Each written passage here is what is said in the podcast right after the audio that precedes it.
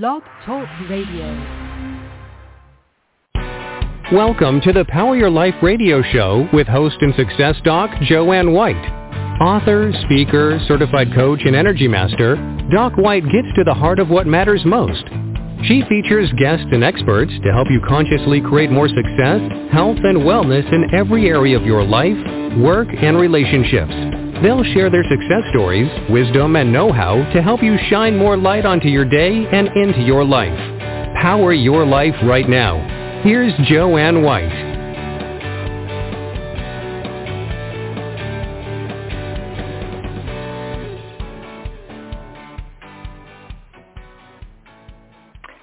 Hello, everyone, and I'm Dr. Joanne White, and it's always a pleasure to be here and just sending beautiful energy out to everybody across the globe. And it's so important these days. We don't know where to turn, who to listen to, what to listen to, what's right, what's what we need to follow, and yet there's a wonderful way that we have within us to be able to do so with more accuracy than we realize. And I have just the person today who's really going to share that beautiful information with you. I'm talking about Leonard Perlmutter. And he's an internationally renowned meditation teacher, also known as Ram Lev.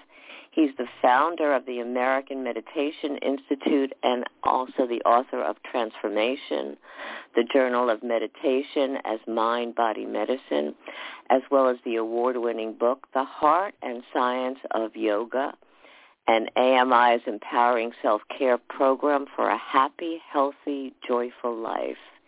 His AMI Meditation entry-level course has been accredited by the Albany Medical College, American Medical Association, American Psychological Association, the Massachusetts Association of Registered Nurses, and the American Nurses Association to receive medical education credit.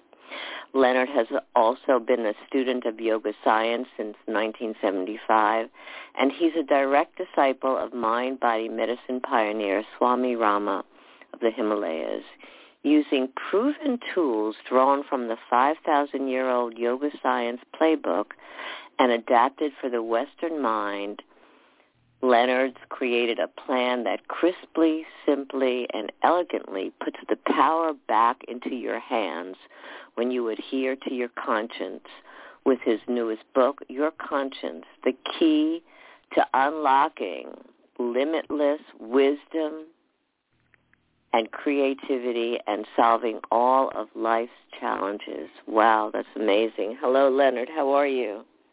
Good morning. I am well. Thank you for the invitation. My pleasure. So let's get to it. Firstly, people are saying, "What? How is that possible? How, what is? How do we define what conscience is?" Well, conscience is one of those voices that we have in our mind I think that everybody, even since early childhood, thought, imagined that uh, we have different voices in our mind, and as it turns out, we actually do. We have four separate, distinct voices in our mind. One of them is the conscience. But the conscience is, is unique among the four because it is the only decision maker in the mind. The other three, the ego, the senses, and the unconscious mind, are simply advisors.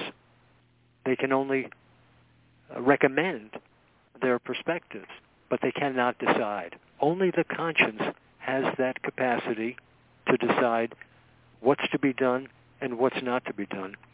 And when I first learned that and started practicing with it, it was a game changer because what it told me was that every single choice I have ever made in my life and every single choice I will make in my life has been and always will be made by the conscience. Now, that that's very strange because we have this feeling or information that other people have given us that the conscience uh, uh, isn't ever wrong. That's not true.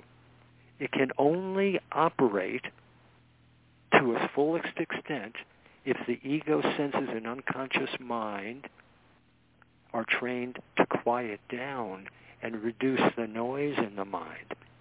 Then, then the magic happens because the conscience acts as a mirror and it can reflect perfect wisdom from the superconscious portion of the mind and can take that superconscious wisdom and bring it into our conscious mind so that we can know the thought to think, the word to speak, and the action to take that will enable us to fulfill the purpose of our lives without pain.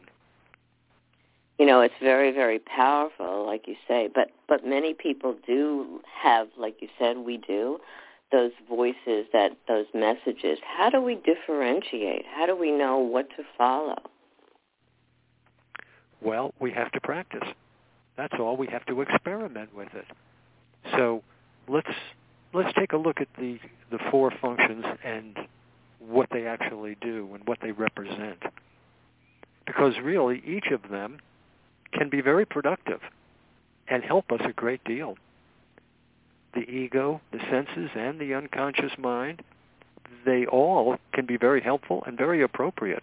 Right now, for example, I need a healthy ego to have this conversation and to make sense. And when the conversation is over, I have an appointment at an address that I don't know where it is, but I'm going to I'm going to punch in my GPS. Uh-huh. And if I make a wrong turn, the GPS is going to tell me what? Recalculating. Well, that's what the conscience can do. But the ego doesn't have that telemetry. The ego, I look at the ego as being sort of hardwired to the reptilian brain. And the mm. reptilian brain is heavily invested in self-preservation. And because the reptilian brain, and therefore the ego, is constantly fearing annihilation and death, the ego insinuates itself into every single relationship and actually cuts that relationship in half and says, "Oh, this this this is uh, this is pleasant. I like this. I consider this good. Let's reprise it." But over here, this is unpleasant. Uh, I don't like this. I consider this bad. So let's eliminate it. So the ego is that voice that creates good and bad, pleasant and unpleasant. And we already know from our limited perspectives that that which appears as pleasant isn't always good for us. And that which appears as unpleasant isn't always bad for us. So if I constantly listen to the ego and the conscience makes a decision exclusively based on the limited, often faulty concepts of the ego, why we're going to become stressed out. We are going to experience pain, and that's what that's what happens. Although we love to adhere to, wow, this feels good, this is good, so and stay with it, and sometimes do it even though it's counter to what the conscience is is giving us, is telling us. How do we make sure that we don't deviate and we really focus and trust the conscience? The only way to be able to do that is to experiment. Now, that's the good thing about experimentation. It's not necessarily a lifetime commitment, but it's up to me, the parent of the ego senses and unconscious mind, to provide experiments for them that I know ahead of time that will be enjoyable so that they too can experience something that's pleasant that previously they didn't want to do because they saw it as some form of denial. Hmm. And that provides me, as their parent, a beachhead They trust me more today and they trust the conscience more today since we did this experiment because it was pleasant rather than unpleasant, even though they thought going in that it was going to be unpleasant. So they trust me. They trust the conscience. And if I don't give them too much too soon with another experiment and another experiment, then their perspective expands and they begin to trust one another instead of having some kind of anarchy in the mind and all this noise. Because when the ego, the senses, and the unconscious mind are so noisy, the conscience cannot reflect superconscious wisdom from the center of consciousness. The conscience at that point, when there's so much noise, can only rubber stamp the loudest voice it hears. And that's what gets us into trouble. So, so now, I was just going to ask you. Many people do have those voices, and and and like sometimes the ego is so very loud, or the senses, the voice is so loud. Mm-hmm. How do you yeah. how do you quiet it? How do you just quiet it so you can really hear the conscience. Um, uh, from from an example, when I was younger, my my ego used to tell me horrible things about myself or whatever, and and the noise was constant. It's quiet now because I've worked with it and shifted it, but many people don't know what that or feel so uncomfortable with all the noise but don't know what to do about it or, or how to to silence it well uh, my experience uh, is that it takes a desire for a different way of being uh, i had a very uh, close relative once who said something very profound and very revealing about himself and about humanity. He had a lower back pain issue, and I too, as a young person, had lower back pain. I don't have it anymore because I've changed my mind and I've uh, used easy, gentle yoga exercises. So I was going to offer him some tips, and his response to me was, if I didn't have the pain in my back, how would I know who I was? Wow. So that was funny, you know, he was being sarcastic, but it's the type of uh, humor that, uh, you know, causes a tear to run down your cheek because, gosh, you don't want them to be in pain, but they're so thoroughly attached to the pain as being themselves that it creates a tremendous sense of lack, tremendous sense of lack. So you know that's so important. What we need to do, we need to have a desire. We need to love the ego. We need to love the senses. We need to love the unconscious mind. And to do that, we need to parent them. We have to provide them and encourage them to come along with us. For example, if we just ate dinner, the question before all of us, because we are a holistic organism, is are we going to brush our teeth? So perhaps if I, as the parent, call when I call on the ego, the ego is going to say no. I, I would vote no. I don't want to brush the teeth. It, it it seems like that's going to be unpleasant. And the senses might say something. I don't want to brush the teeth now. I would rather have a second slice of apple pie. and the unconscious mind would say, "Oh well, uh, I'm with the ego and the senses because that's my habit." See, all the habits are stored in the unconscious mind. And so it's up to me then to quiet the ego, the senses, and the unconscious mind. Thank you, ego. Thank you, senses. Thank you, unconscious mind, for providing your perspective, and we'll consider it. But now, while you're sitting around the kitchen table with all of us, I'm going to call on the conscience. So in that quietude, the conscience will be able to use its mirror to reflect superconscious wisdom from the superconscious portion of the mind. Now remember, This is not just magic. It's not poetry. The superconscious mind is beyond the conscious, conscious mind. It's beyond the unconscious mind.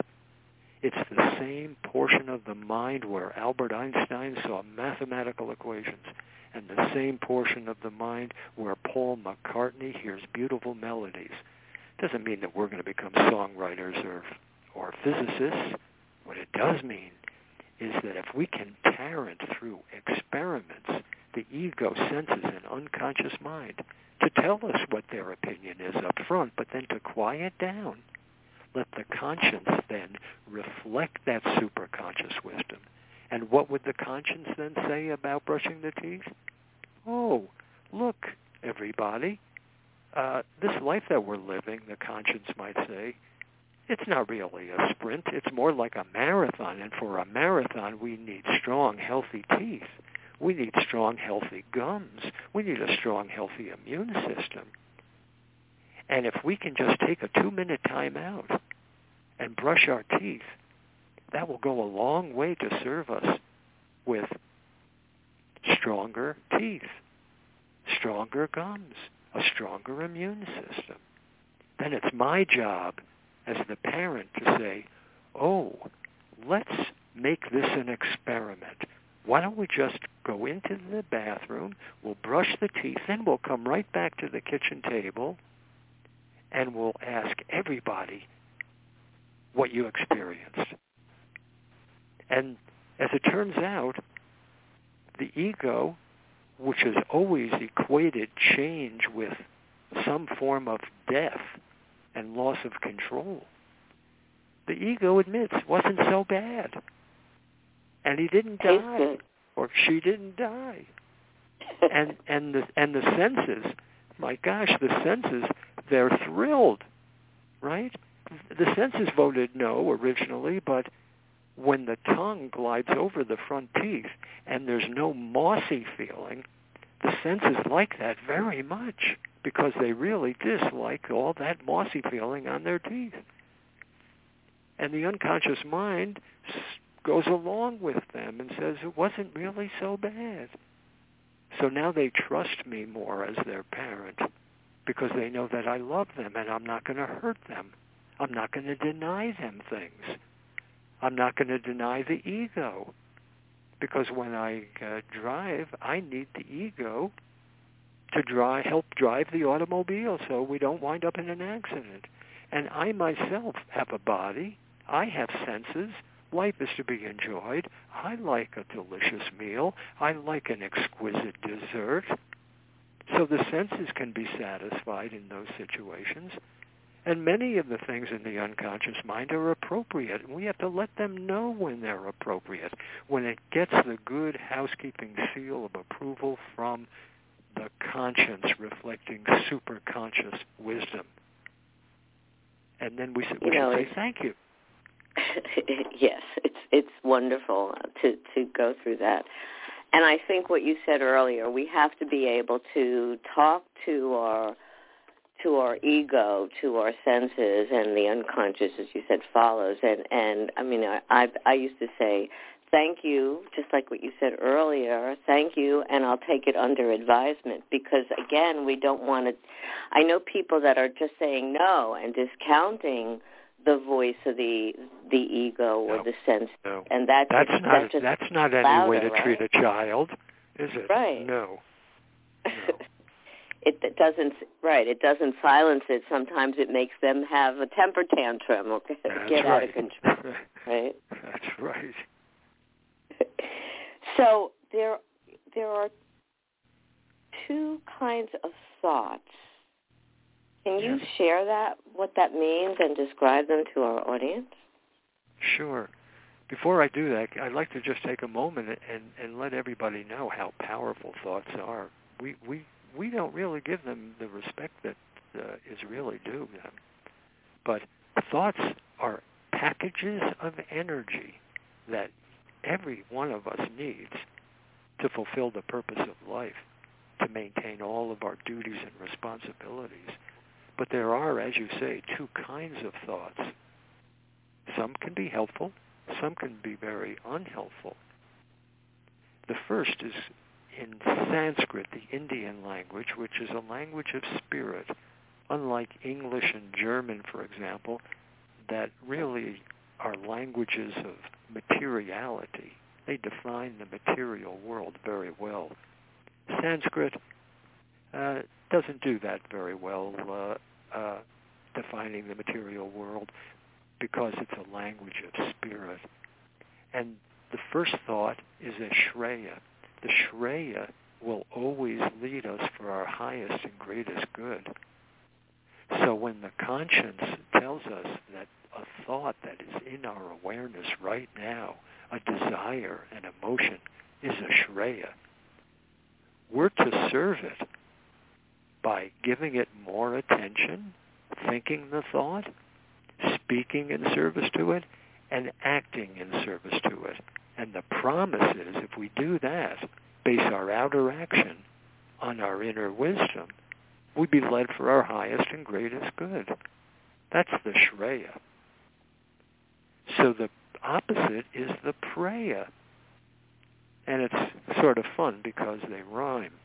Shreya and then the Preya. What's the Preya? The Preya is some form of limited ego or sense gratification that always brings pain. Yes, it first brings a little bit of pleasure, a passing pleasure, but it's always followed with a pain. And so what we're asked to do with those kinds of thought is not to deny ourselves something, but to take those thoughts and offer them back to the origin from which they came. Make a sacrifice. The word sacrifice does not mean denial. It comes from the Latin and then the Italian. It means to make it sacred. Remember, I told you thoughts are energy. And we learned in what, fifth grade? Energy can't be created, it can't be destroyed, but it can be transformed. We know that we can transform ice into water and water into steam.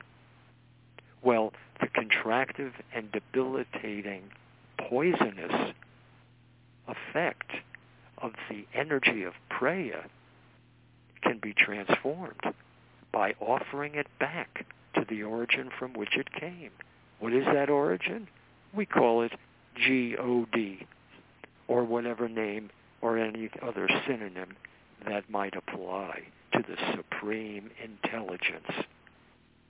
And when you do that, when you make an act of sacrifice rather than serving it, that's like sending crude oil to a refinery to change crude oil into gasoline because that contractive power of the preya that conflicts with the superconscious wisdom reflected by the conscience can be transformed into a healing form of energy, an expansion of our willpower, and an increase in our creative capacity. Powerful, really powerful. And so, practical too, don't you think? And it's so practical. It's so commonsensical and and we can really utilize it in in a way that like you know that serves us. I mean all of this really serves us and helps us access the the highest abilities within ourselves and that's not ego but in terms of really feeling that that connection to our highest ability our highest power.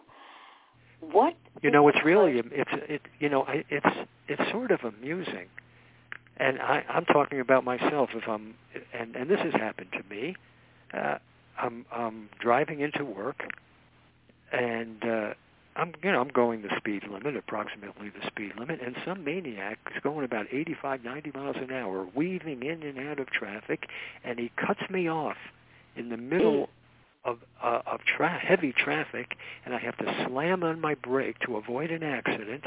And what comes forward from my unconscious mind? Anger. Mm-hmm. Now, I say amusing because if I give that anger more and more attention and I start to fume and thoughts come in, you know, that I, I should really chase after this guy and tell him, you know, which end is really up and what a jerk he is, uh, Well, what's happening to my body? It's being poisoned by all these hormones. My anger is being poisoning to my entire mind and body. But if I can take that anger in that moment and offer it back as a sacrifice, it can be transformed into healing energy, willpower, and creativity that will be stored in the unconscious mind, and I can draw on that power anytime in any relationship when I need energy, willpower, and creativity. You know, it's so important, especially now, because people are so quick to be impatient and angry and going with those feelings, like without, again, making that sacrifice like you're talking about, Leonard, and really being able to store that. And they're reactive and acting quickly. And it says a lot about how we're living these days, too, in terms of our world. So, so why so why is that the case? Why are we so quick? I'll tell you one very very powerful reason is the culture is encouraging each one of us to multitask. And what does multitasking do? Well, first of all, multitasking is impossible. It's impossible for the human being to multitask. In order to go back and forth and back and forth with the mind toward two objects, back and forth, we need a lot of adrenaline. And that adrenaline rush continuously because we want to uh, make the culture happy, we want to look successful. What does that do? It depresses the immune system. It depresses the mind. But when we learn to meditate, what we do is we train the mind to be one-pointed.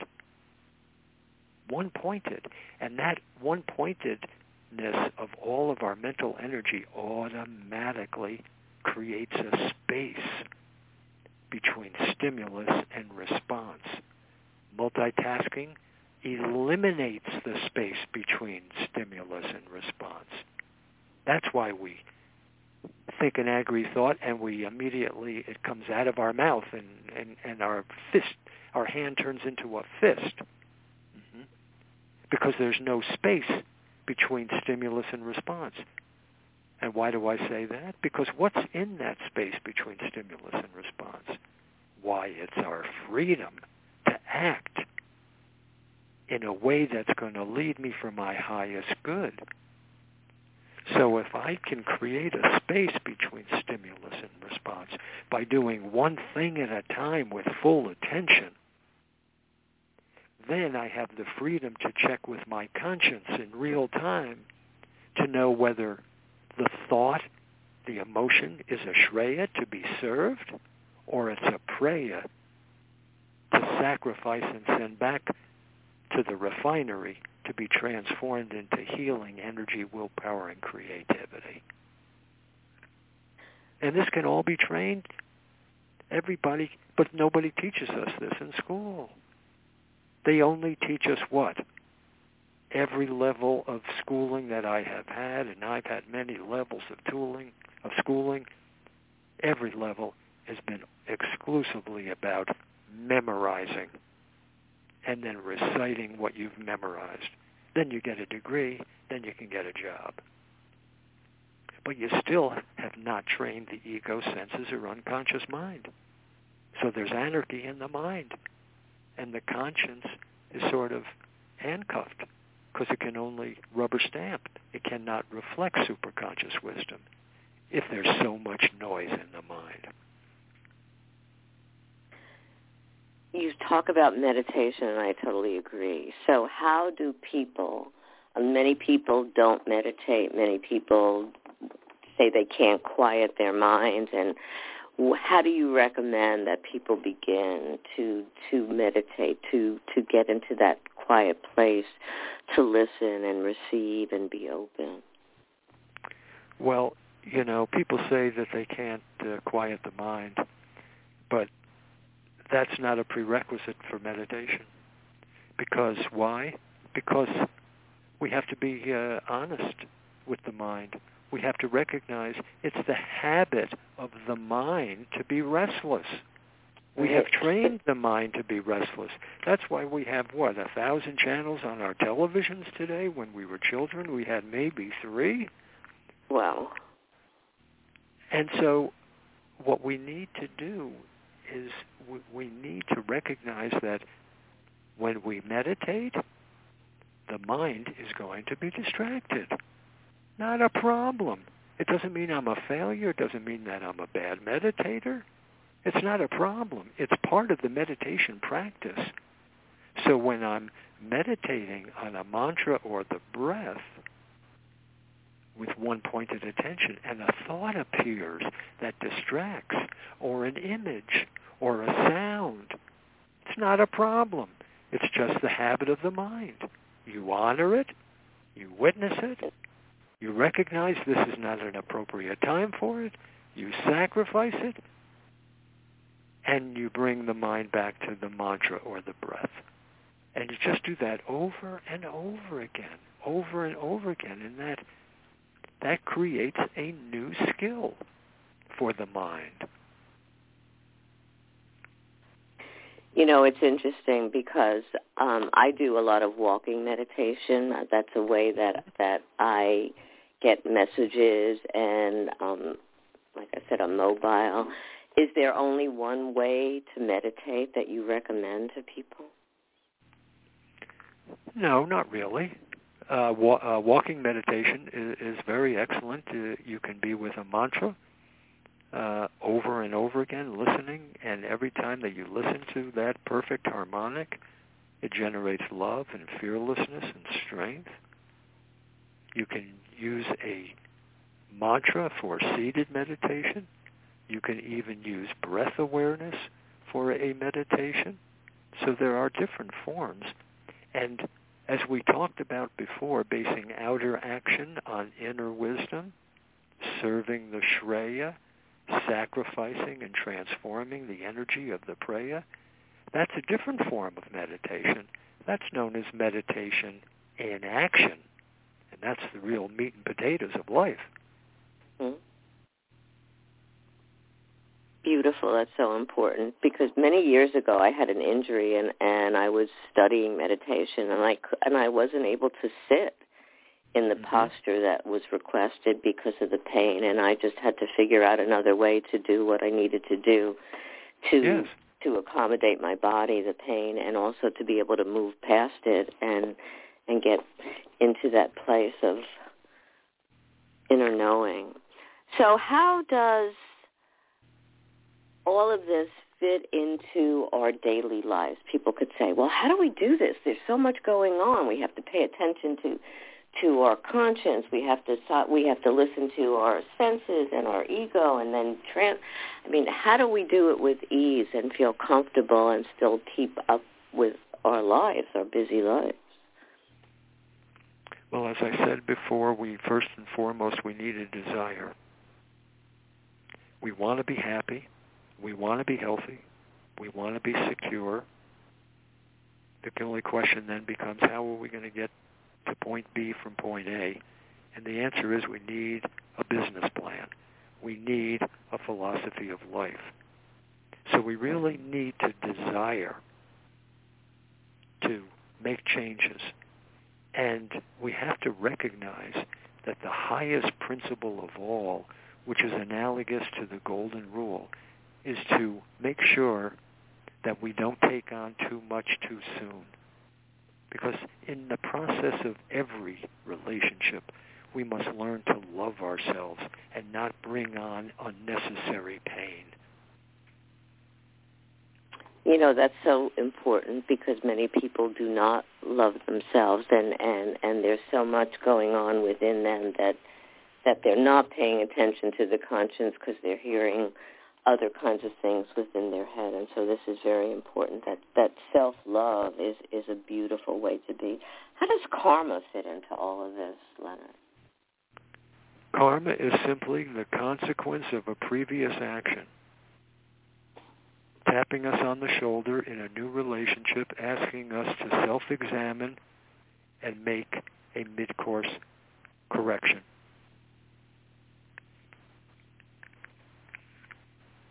And we need to do that, especially when when we're not liking ourselves or we're paying attention to to the ego that is telling us something that may not even be good for for us. So uh, this is all very fascinating, and this book that you have, and you have several other books, but this book outlines it. Tell us a little bit more about your book. Well, I was uh, in quarantine in February of 2020 with the COVID. A lot, you know, a lot of people were, uh, began uh, uh, quarantining at that time. Now I'm a teacher, and I usually have students coming uh, to our American Meditation Institute school every day, uh, but I couldn't do that. How am I going to reach people? How am I going to be of service to them? I said to myself during this COVID.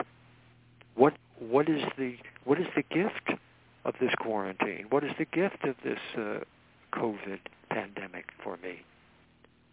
And what I finally came up with was I need to give them something. I need to provide them some tools to make life easier for them so that they can make confident choices in knowing what's to be done and what's not to be done rather than be so frustrated and let that further poison themselves and reduce their immune system. And so I thought the best gift that I could give them was an understanding of how how the mind works and the four functions of the mind and how the conscience can become our best friend. I love it, and it's so very, very important. So, Leonard Perlmutter, tell our listeners how they can get a hold of you, how they can find your books, find get more information about your meditations and everything else that you have to offer. Well, that's very nice. Thank you.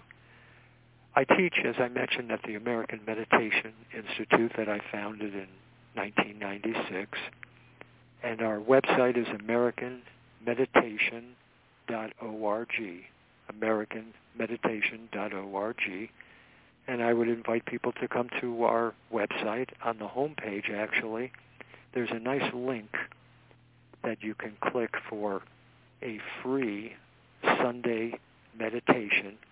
And philosophical conversation just like uh, you and I have uh, been having today. And you can hit the link that will take you to a, a free Zoom meeting room and it's from 9.30 to 11 in the morning Eastern Time, 9.30 to 11. And when it's over the next day on Monday, you'll receive a free recording. So you can use the guided meditation during the week and you can reprise the uh, conversation and what you learned in that. So that's at AmericanMeditation.org. The book itself, Your Conscience, has its own website. It's called yourconscience.org, yourconscience.org. And that'll tell you a little bit more about myself uh, and about the book and how to order. Of course, it's it's a, it, you can get it anywhere. Certainly, uh, Amazon, Barnes and Noble, all fine booksellers nationwide. Beautiful. So, what would you like to leave our listeners with before we close? So, here's what I would like to leave the listeners with. I would like to say this. I don't want any of you to believe a word I've said. I don't. What I want you to do, I want you to be a scientist. Mm-hmm. If you are interested at all in anything that I've presented, and uh, Dr. Uh, uh, Joanne uh, have been talking about, if that's something that piques your interest, experiment with it test it yourself. Put on your doubting Thomas hat and test it like a good scientist and see what you experience. See what truth you experience. That's the truth that is going to set you in the right direction. That will bring you a a brilliance of confidence and an imperishable comfort that you don't have to rely on all these quote unquote experts outside that bring so much sense of lack inside us. You can you can become self-reliant, self-confident. So don't believe me. Test it. Experiment. Be a scientist. I love it. Beautiful wisdom. Thank you so much, Leonard Perlmutter, for your wisdom, for your guidance, and for telling us that we are the ones that need to experiment with all of us and all of the information that you provided to find the truth within ourselves. Have a beautiful day, and thanks so much for being here with us today. Thank you. God bless you.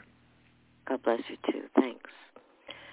So listen to everything that Leonard Perlmutter said because again, you have the abilities, you have the strength, you have the wherewithal, and you have the ability to do the experimentations yourself to discover, uncover, figure out what is going on within you and how to really pay attention to the voices and to differentiate and to know what is there for your best guidance. And I love what what Doc, what Leonard Perlmutter said was to really let yourself be the guide. Let your conscience guide you. But first discover what that's all about by experimenting, by finding your own truth. And that's so very important.